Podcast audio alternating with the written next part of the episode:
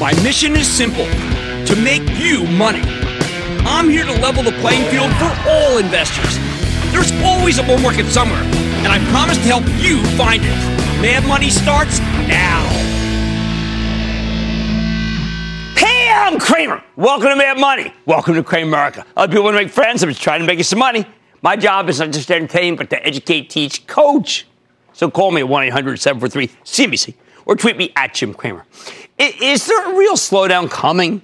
or just a lull before the Fed cuts interest rates and reignites the economy. Next week, we'll get a slew of earnings reports that will give us much better sense of where we're headed. And look, after a not so hot day where the Dow ultimately slipped 69 points, S&P declined 0.62%, the Nasdaq lost 0.74% because of an escalation of tensions in the Mid East among Britain, the United States, and Iran. Before that, by the way, the market was doing very, very well. You need to understand that we're about to embark on the busiest week of the year for industrial earnings. We'll be flooded with new information. If you can't handle it or can't handle the noise, especially if there's now some sort of conflagration in the Gulf, this might be the perfect week to take your summer vacation.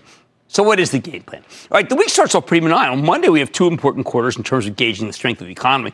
We hear from Whirlpool, it's the iconic appliance maker, and we hear from Halliburton, okay, uh, the big oil service company. I think both will be suboptimal. Even with these latest reports that Iran's Revolutionary Guards, the Republican Guard, uh, you know, they just seized. Get this. They seized a British oil tanker. You know what happened? The price of crude barely budged, for heaven's sake. Maybe Halliburton confirms what Schlumberger already told us. Big shakeup on the board over there. The second half will be better. But that's, this market is not the least bit sanguine about oil. As for Whirlpool, the banks have told us that the consumer is flush. We heard that from Brian Moynihan the other day uh, at Bank of America. But how flush? Whirlpool's washer and dryer sales are going to tell a better tale. By the way, as I said this morning, if we have a down tape on Monday, maybe because of Iran, maybe because of an errant presidential tweet about the trade negotiations, you might want to consider buying the stock of American Express. It got slammed today, down 2.8%, because Wall Street thinks they're spending too much money to build a loyalty, uh, really build out loyalty. You know what? That's just a mistake. And the quarter report, I'm telling you, was a good one. Tuesday morning, we hear from one of my favorite companies, United Technologies. I bet that CEO Greg Hayes has nothing but good things to say. The problem some investors are extremely critical of the decision that he has made to merge the aerospace and defense business with Raytheon after he breaks up the company into three pieces. I think it's a good move for United Technologies, but Hayes has got to come out on this call and flesh out why he thinks this deal is worth doing. Coca Cola reports too. Last night I got a question about this one. I said James Quincey, the uh, relatively new CEO, is doing an admirable job running the company, and I'll stick with it. I stand by the judgment, but this is not an exciting stock. It's just a stock that kind of goes up over time. After the close, we get results from an opposite kind of stock. I'm talking about Chipotle. The expectations here have been ratcheted up to levels that would be too high for most companies to handle, but not this superb chain. I like it. I'd recommend buying some before the quarter and some after, just in case it pulls back. Then there's Visa. Yep, symbol V. This is an amazing money machine. I often feel like I'm sliding Visa when I highlight American Express, like I just did a minute ago. But this stock is an erratic trader. It often sells off on even the best of reports, giving you the single finest moment to pick some up into weakness. Why don't you check the, if disagree, check the chart out of letter V. It always works. I can't wait for Wednesday because Wednesday we hear from Boeing. Now, the company has taken a $5.6 billion charge for the 737 MAX issue. You heard about it all day. It is hard to quantify the, money that's involved with this kind of problem. But this charge, I think, gives you some certainty, and that's what we've all wanted in Boeing. That makes Boeing's quarter a lot less risky, as far as I'm concerned. We also heard from Caterpillar. Hey, talk about less risky. A month ago, we spoke to Jim Umpleby, he's the CEO, and he told a terrific story of a new, more consistent cat, consistent being the key word here, one that's less hostage to episodic and spotty growth and to business cycles. Big buyback, nice dividend, lean manufacturing, labor costs good. I think Cat's a buy ahead of the report. And then I double down more after we see the numbers My Charitable Trust has a big position. After the close, we find out if Tesla's making money. I know that sounds odd that that's what we're really looking for here. Uh, now that Elon Musk can't tweet under the order of the government, remember, we have to wait until the quarter to learn how the company's doing. Tesla's become the ultimate battleground where good news sends it up huge, while bad news dogs it but doesn't destroy it anymore, as there are too many short sellers. The trade's what we call too crowded. People get mad at me because I won't take a stand on Tesla, but I simply think it's a cult stock. Cult stocks are hard to game, so why should I try uh, doing the hard money when one of my themes is Go for the easy money. Then there's Facebook. Congress has been raking them over the coals again, this time about Libra, their proposed cryptocurrency, which I think is actually a good idea, but obviously it's been drowned out by all the hullabaloo. I think Facebook's going to deliver a good quarter. Very good. Remember, a year ago was really the darkest time for Facebook. The company's getting hammered over the way they handle your data. They had a nasty shortfall. But in the end, I don't think Facebook's business has been hurt at all. You know why? Because the advertisers still love it, still love it, because the readers still love it. And that's called journalism or at least some form of journalism. I'm liberally using the term. Also, Wednesday, PayPal reports. Now, I bet Cramer Fave CEO Dan Schulman will trace out the next phase of the payment company's growth. However, PayPal stock tends to stall after earnings, especially when it's had a big run going into the quarter, as it has this time. So, if you're going to buy PayPal, I have to suggest, if not demand, that you until after reports. Now, some companies punch above their weight in terms of action, and my, one of my favorite is Xilinx. Okay, now I'll be listening to this. You might not be, but it's the best way to gauge the trade tensions with China. Xilinx is a semiconductor play with huge exposure to Chinese 5G infrastructure. Listen closely to this one, or I will do it for you. They may know more than anyone else about what the Chinese are thinking. Hey, also on Wednesday, talk about one that you actually can buy ahead of it uh, and been making money. It's ServiceNow. That's the cloud based software company with a fantastic track record of turbocharged growth. There are no sure things in this market, but CEO John Donahoe, Donahoe tends to deliver.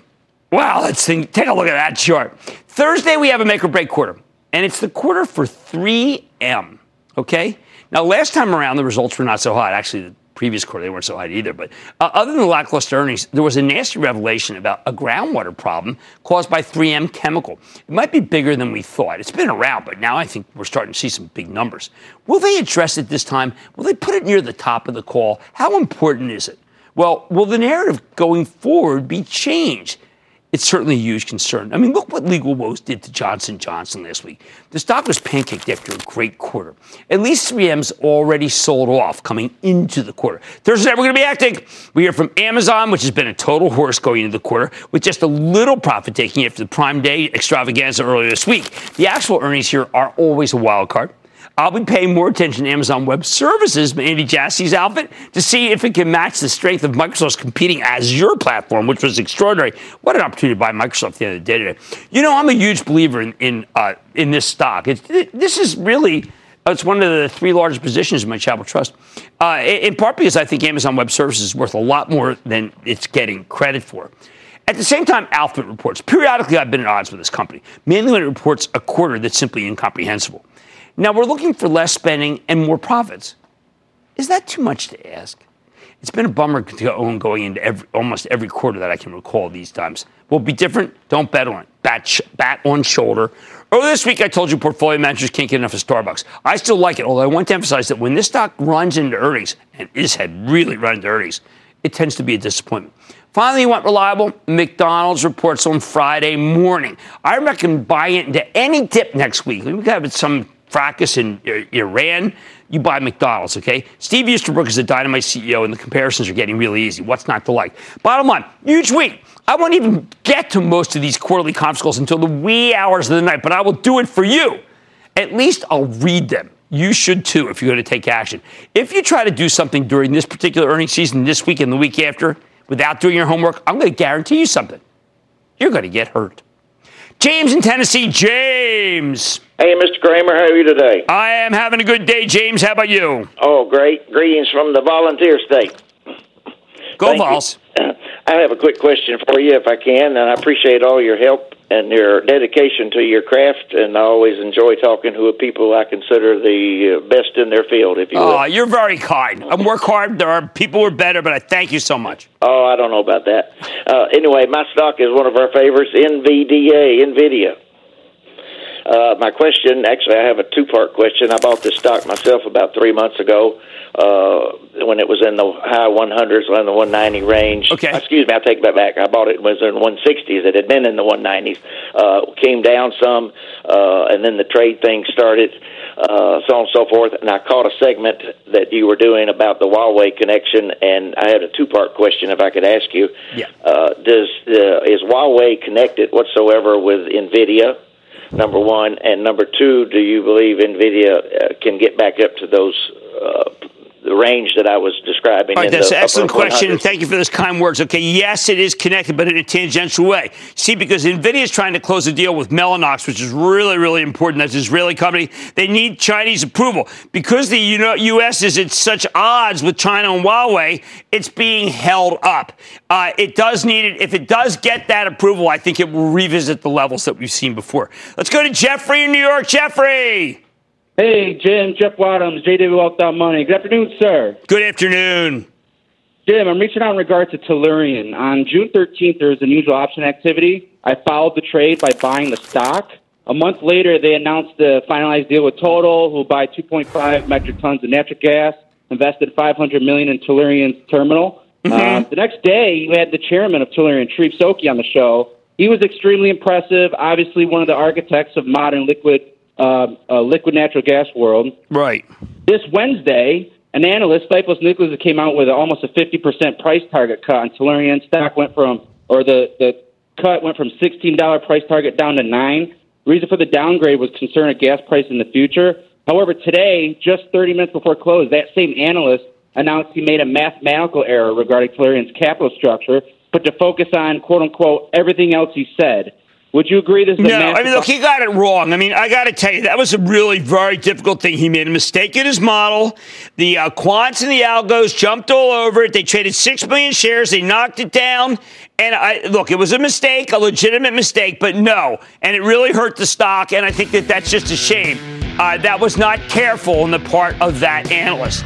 And I think the stock down here is a buy.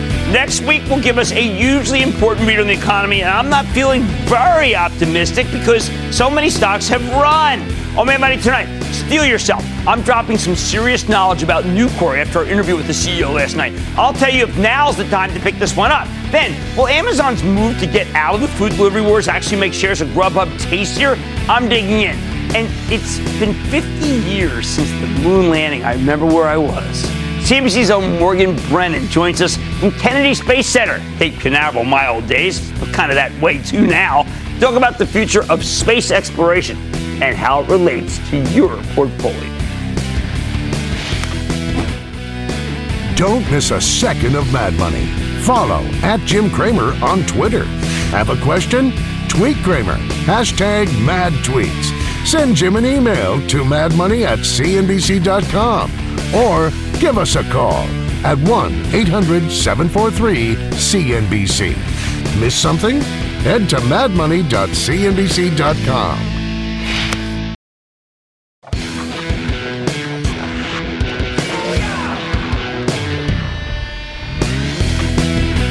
For over a year, we've been waiting for the steel stocks to start benefiting from President Trump's 25% tariff on foreign competition.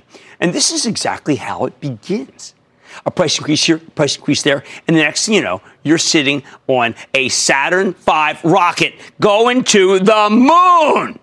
I'm talking about the price hikes in flat rolled steel, the most basic kind of steel that Nucor, our favorite steel company, just put through a couple of weeks ago. That's right, $40 per ton price increase three weeks ago.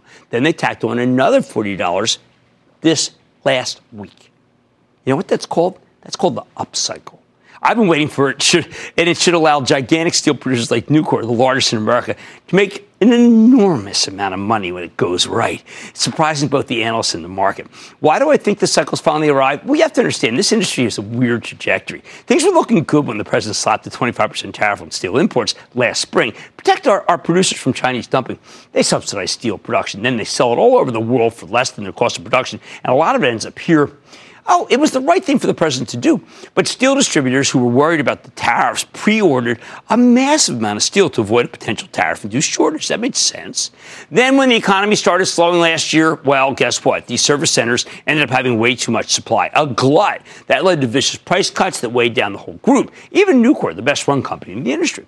Well, Nucor didn't do too badly. They came close to making the numbers. I expected much better things after the tariffs went through.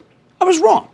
Instead, what happened is that the marginal players in the U.S. faltered because of the glut, a glut that was exacerbated by media hysterics about a potential steel shortage, at least according to Nucor CEO John Ferriola. Now, in the last six months, that inventory has finally at last been worked off. We know that because of these two successive price pricings that I mentioned uh, in, in flat rolled steel. Now, I know if you're not an aficionado of the steel stocks, that an $80 per ton move may not sound like much.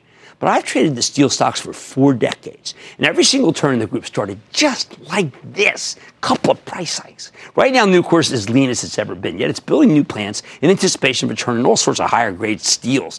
You know, I think the Federal Reserve is about to cut interest rates, giving the economy a major boost.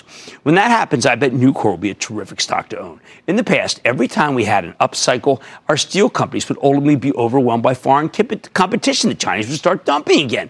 But this time, because of the tariffs, it will be a different story. About 30 years ago, I lived near uh, the headquarters of Bethlehem Steel. And that was at one point one of the largest companies in the world back when I was a kid.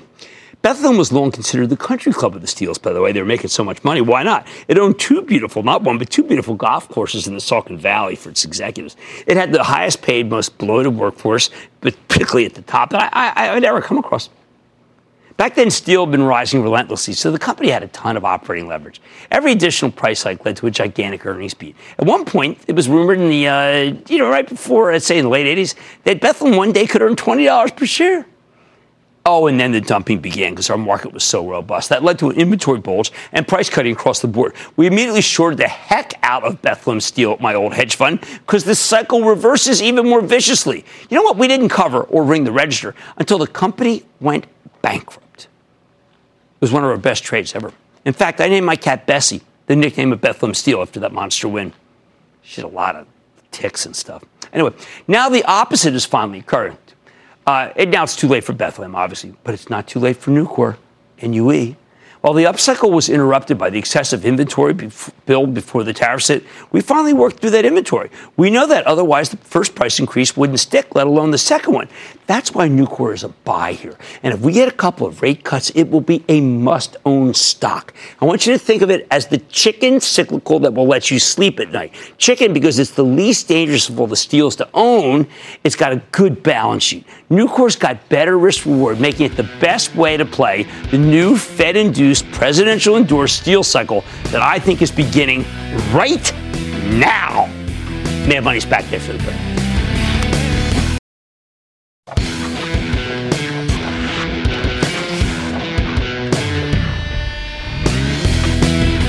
When the facts change, you need to be willing to change your mind, like the late, great John Maynard Keynes taught us. But how do you know if the facts have really changed? That's the question I keep pondering every time I think about Grubhub, the online food delivery system also known as Seamless in New York.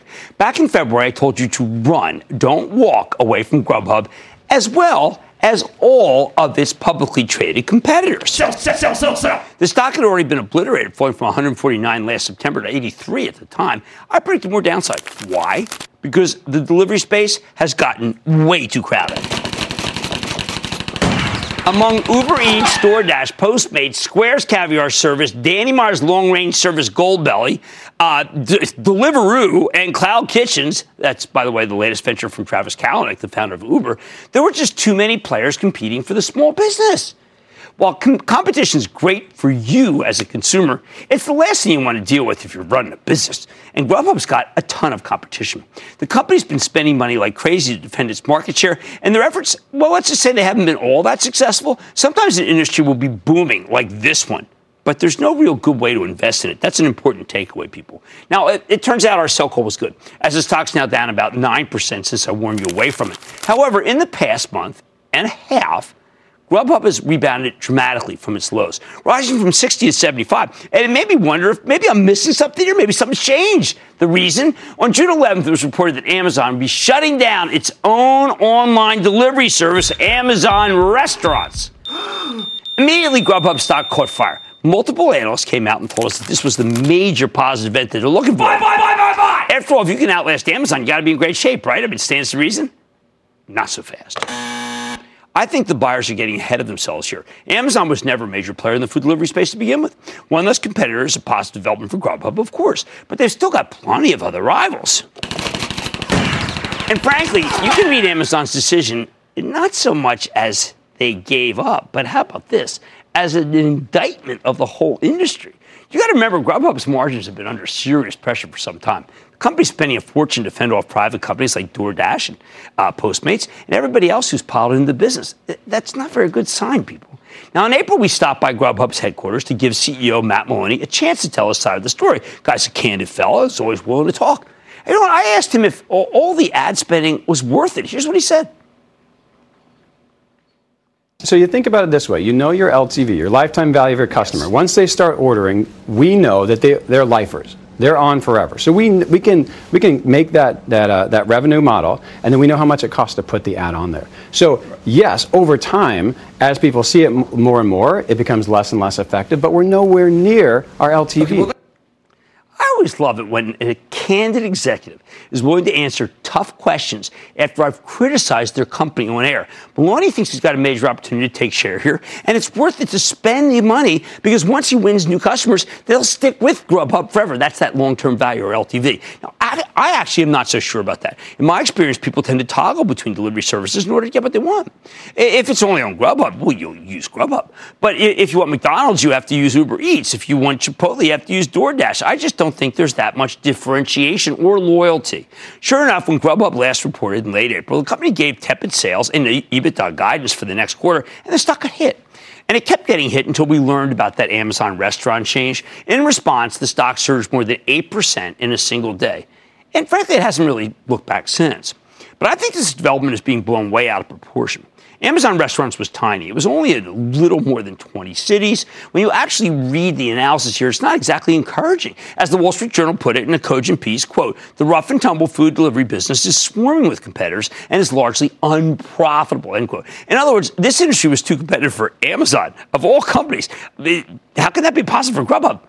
Besides, Amazon's still involved here. They're just doing it indirectly by investing in an outfit called Deliveroo. That's a British delivery system that's expanding to the rest of the world. Meanwhile, the competition, it just keeps getting more fierce. More and more of these delivery platforms are forming exclusive partnerships with major quick serve chains. Dunkin' Donuts now delivers via Grubhub and Seamless, that's them. But Chili's uses DoorDash. Oh, and this is a fickle business. McDonald's, which reports next Friday, will be very interesting. I think it's going to be good. McDonald's had to deal with Uber Eats, but now they're diversifying, uh, partnering up with DoorDash too. If you're a major restaurant chain, you can play these delivery platforms against each other to get much better terms. I know this. Now, we use Caviar, uh, which is owned by Square, at our bar and our tavern in Brooklyn. We have no power over pricing whatsoever. We have to, to price take. But I'll give this industry its due. You really almost have to have takeout and delivery these days if you're going to succeed, even if the delivery folks take take a hefty double digit percent of the check. What else? Well, Grubhub has been spending aggressively to protect its market share here. It turns out that DoorDash overtook them to become the largest food delivery service in America in May, 300,000.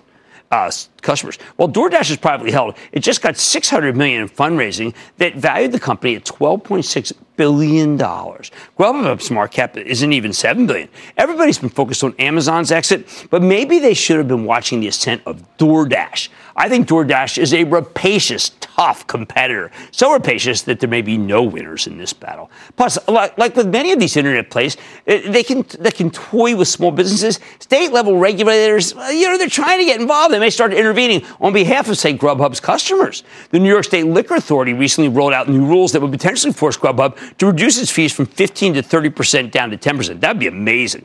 The State Liquor Authority probably doesn't have the power to actually make it happen, though. Perhaps worst of all, this earlier this week, we broke some news here that I don't think people caught. We spoke to Ritch Allison. He's the CEO of Domino's Pizza after his company missed the numbers. Allison blamed part of the weakness on money losing companies that are effectively being subsidized by their investors to take unprofitable market share. Listen to this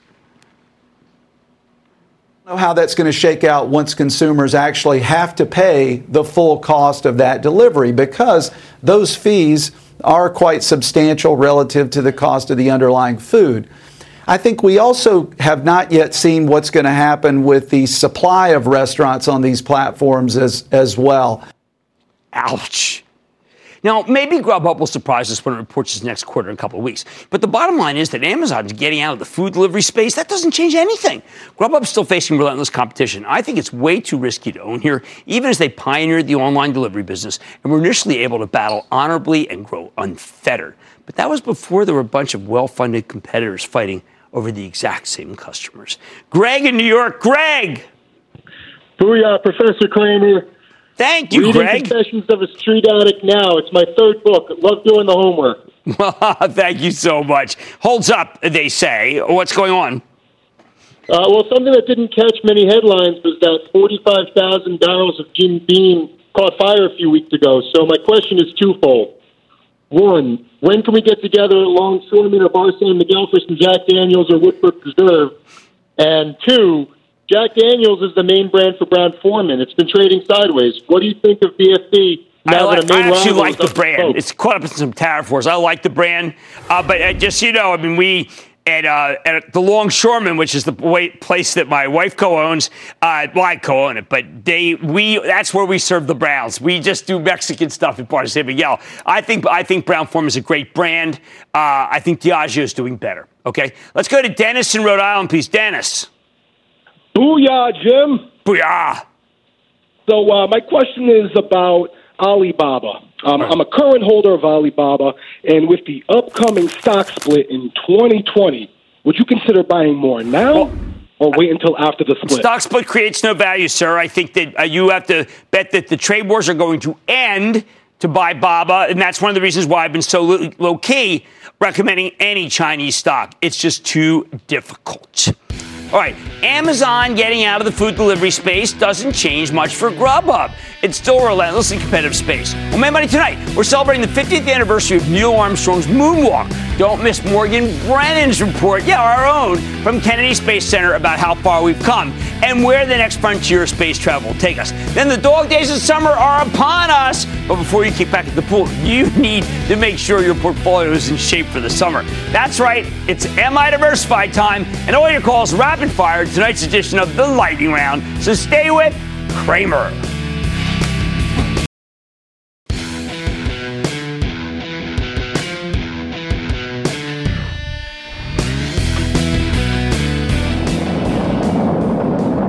50 years ago, the Eagle has landed. The first humans stepped foot on the moon. The historic Apollo 11 mission cinched America's dominance in space, a lead that continues but waned after the Cold War's close. Now, that's changing. Liftoff. Companies like Elon Musk's SpaceX pioneer reusable rockets that cut the price to go to orbit, ushering in a new era of billionaire backed space exploration that gives the U.S. more options as it rethinks its strategy for the final frontier. It's easy to be cynical about the government these days, but when our leaders in Washington actually agree on something, we can do some incredible things in this country. Think about this. Tomorrow marks the 50th anniversary of the moon landing. One small step for man, one giant leap for mankind, and we made that happen. After the Soviets beat us into orbit in 1961, boy, I remember that when I was in elementary school, President Kennedy vowed to put a man on the moon within the decade. The government spent a fortune making it happen, about $153 billion in today's dollars. That fueled a massive aerospace boom, and it also spurred a tremendous amount of innovation. Now, all day today, CNBC's Morgan Brennan has been reporting live from the Kennedy Space Center on the east coast of Florida, the site of the Apollo 11 launch. She's here with us tonight to talk about the anniversary and the most exciting trends in the space industry. Morgan, welcome to Mad Money. Thank you so much, Jim. What an honor to be on your show tonight. Well, it's an honor to have you, and you've done some fantastic reporting all day. Morgan, will there come a time where I can book a ticket to the moon? Yes. The short answer to that is yes. The big question, I think, isn't when that or whether that happens. I think the big question is when that happens. Certainly, we've seen this renewed push by the U.S. The Trump administration has announced a new program. It's called Artemis which is named after Apollo's twin sister, the goddess of the moon, which is very focused on getting another man and the first woman onto the lunar surface in the next five years. It is a very ambitious program, and I think that's really just the start of where these renewed lunar ambitions go. The whole idea here is to go back, to stay, to learn, and then to be able to establish a base on the moon to then travel to Mars and other places for deep space exploration. Well, let me ask you the world has uh, shrunk in the sense of what a government can do. There's all governments seem to be strapped. Are rich people more capable of making this happen than governments? I think the, I, I think the answer to that question right now is yes, absolutely. Artemis is a good example of this. NASA Administrator Jim Bridenstine has basically come out and estimated that to make Artemis happen, it's going to take an additional $20 billion in funding over the next five years on top of the current NASA budget. That may sound like a lot of money, but compared to Apollo 50 years ago, it's really not. The reason he can even put an estimate like that out there is because of commercial space, because of companies like Blue Origin, which is backed by Jeff Bezos, and which has spent the last three years developing its own lunar lander called Blue Moon, that it is now pitching to NASA, and that it will likely move to land on the moon regardless of what happens with the government. Well, you know, Tesla reports next week. And sometimes I wonder whether, after the tweeting storm uh, issue, that Elon Musk is more focused on where you are than on the uh, car factories. Do people say that he's? I mean, I saw one of his uh, re- reusables. Are people more excited about what he's doing than what Boeing's doing, what Bezos is doing? Absolutely, without a doubt. I, I think the best way to sum this up, Chad Anderson, who's the CEO of an early stage investment fund that is focused on space called Space Angels, told me that 10 years ago there were a dozen privately funded space companies in the world. Today, that number is 462. Now, some of those names, some of those companies have been very specifically billionaire backed, billionaire fueled, but there is a lot of venture capital that is coming into the space as well. Uh, and you really are on the cusp of what is being called an entrepreneurial space age. In the case of SpaceX specifically, it is the other Elon Musk company, and it is a company that has been, over the years, because of its reusable rockets and the fact that it is drastically uh, been able to help cut and bring down launch costs. It's been profitable over the years. And now in the private market, it enjoys a valuation of more than $33 billion. So it's actually closing in on Tesla's market cap right now. Right, well, think about this, Morgan. This is mad money that you're on. I think a lot of viewers hear that and they say, I want to buy stock. Do you think that there's a a, a way to, a publicly traded way to play the excitement that you're talking about? Are few publicly traded ways. I mean, you have what's the so called old space companies, the defense contractors who've been doing space really since the Apollo era uh, and before. Your names like Lockheed Martin, Boeing, for example, Northrop Grumman, which also acquired Orbital ATK last year, Aerojet Rocketdyne. There's an ETF out there called the UFO ETF that is focused on space companies, also satellite uh, providers, satellite um, manufacturers that are publicly traded like Viasat. But the startup ecosystem that is emerging right now, the so called new space, is really going to see its first Wall Street test before the end of this year when Sir Richard Branson's Virgin Galactic becomes the first publicly traded commercial space flight company out in the public markets. And they are focused on space tourism. So we're just getting started. Well, that's terrific. Look, I got to do this because uh, you are so good at the defense budget because I know that. Uh, we talk together a lot. People don't know why the two talks to one uh, off air, but you know, there's a real big uh, issues in Iran today uh, uh, that some people are actually saying war. Um, Boeing's involved. You mentioned all those defense contractors. Uh, is is that on anybody's mind that you're talking to today? War in the Gulf because it sent the stock market down 100 quick points. Dow. Yes, and and on the flip side of that, what you did see is you did see the defense contractor stocks rally when those headlines did break earlier in the trading session today. Um, I don't think anybody that I've spoken to in terms of the defense and space community, the CEOs I speak to, they hope that we don't see an escalation right. or a conflict with Iran. That being said, our capabilities and the lethalities, the money that is being put towards our ability to fight wars, heaven forbid we have to, uh, they feel that they're ready. And it certainly speaks to the fact that we have seen an increase in the defense budget over the last couple of years. There's been a lot of speculation about whether that could continue to increase. But when you see geopolitical threats like this one with Iran, I think there's good reason to believe, especially as the 2020 defense budget moves through Congress right now, that you'll continue to see some sort of increase or at least maintenance at these elevated levels. Well, look, I want to thank you so much for coming on the show. I want to congratulate you for just a fabulous, fabulous bunch of hits, as we call them, reporting. And best of luck. And uh, uh, look, you cover this beat really well. I want people to know that because I follow these stocks. You follow them better. Morgan Brennan, thank you so much for coming on Mad Money. Jim, thank you. It's my pleasure. Mad Money's back after the break.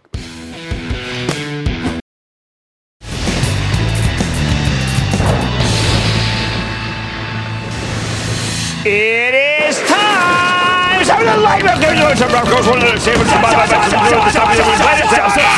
and then the lightning round is over. Are you ready, Skate? That's over the lightning round. I'm going to start with Adam in Iowa. Adam. Booyah, Jim. Long time listener, first time caller. I like that long time, first time. My stock for you is uh, Workiva, WK. Should I buy some more of it? Should I hold it or should I sell it? And go There are now so many cloud based mobile companies that I have to take a breather and do work on this. I'm always looking for the next Cramer family fave Okta. Let's do work and I'll come back. Let's go to JJ in New York. JJ. Uh, Professor Cramer, your thoughts on Tegna, buy, sell, or hold? Uh, I don't really want to get bigger in the uh, in the entertainment business, uh, TV business at this very moment. Uh, my Charitable Trust has a very big position in Viacom. I think that that's a very cheap stock. Let's go to Richard in Florida. Richard. Booyah, Jim.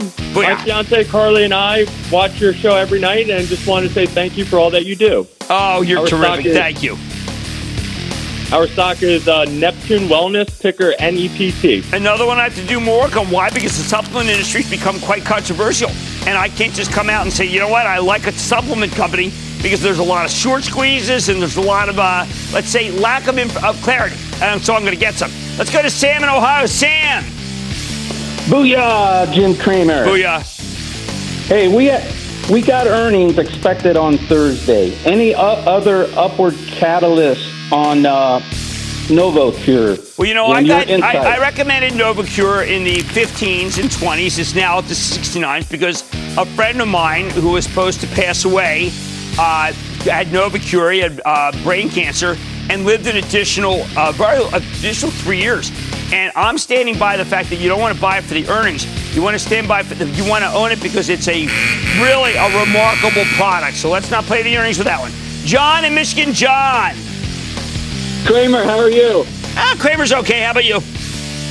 Not bad. I'm 20 years old. I've been investing into my Roth IRA since about my junior year of high school, and I had a question on Ally Financial. You know what? This is a financial that's doing quite well. It's funny because the automotive market isn't that hot, but they're well run. It's doing well. I mean, look, I'm more of a JP Morgan Bank of America guy, but I'm not going to disagree. This one's doing quite well. Let's go to Derek in Ohio. Derek.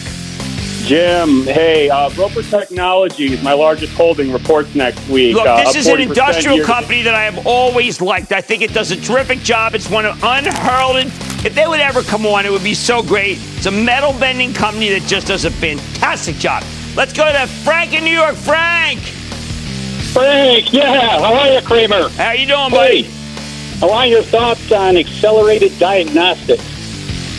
Man, we're going to do a lot of homework 'cause this is in vitro diagnostics. And again, that's a controversial business. We'll come back. And that, ladies and gentlemen, conclusion of the Lightning Round. The Lightning Round is sponsored by TD Ameritrade.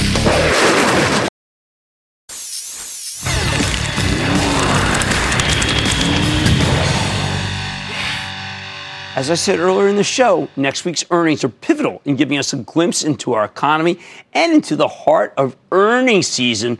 And one lesson proves itself very important, and that's diversification may be your only real savior when things start going nuts next week. And that's why we're playing Am I Diversified? And this is where you call me, you tell me your top five holdings. I tell you if your portfolio is diverse enough. Maybe you need to mix it up a little. First up, we have a tweet from at Russell18679516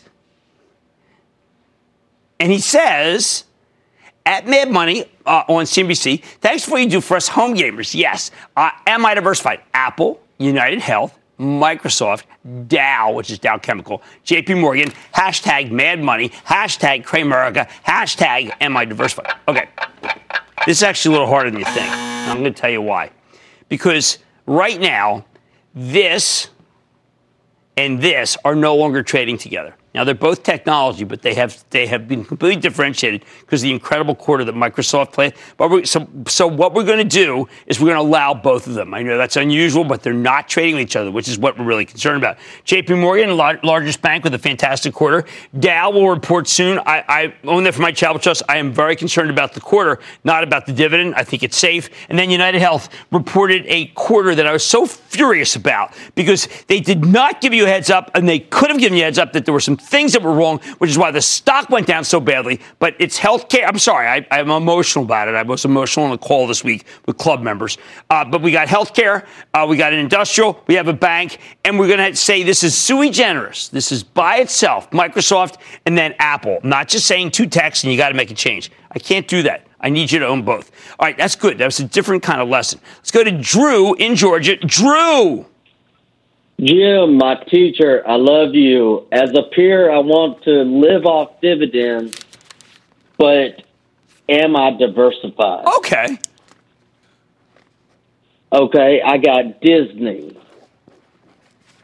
I got Lockheed Martin. I got Silicon Labs, SLAB. I got MasterCard and I got Under Armour.